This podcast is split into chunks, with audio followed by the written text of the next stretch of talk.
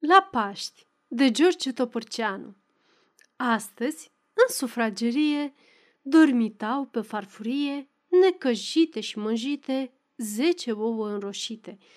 Un ou alb abia ouat, cu mirare l-a întrebat. Ce vă este, frățioare? Ce vă doare?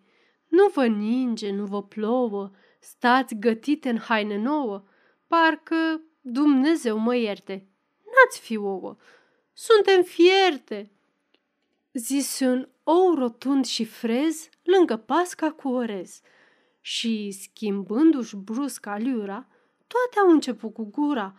Până la urmă, tot nu scap. Ne gătește de paradă, ne ciocnește cap în cap și ne zvârle coaja în stradă. Ce rușine, ce dezastru! Preferam să fiu omletă.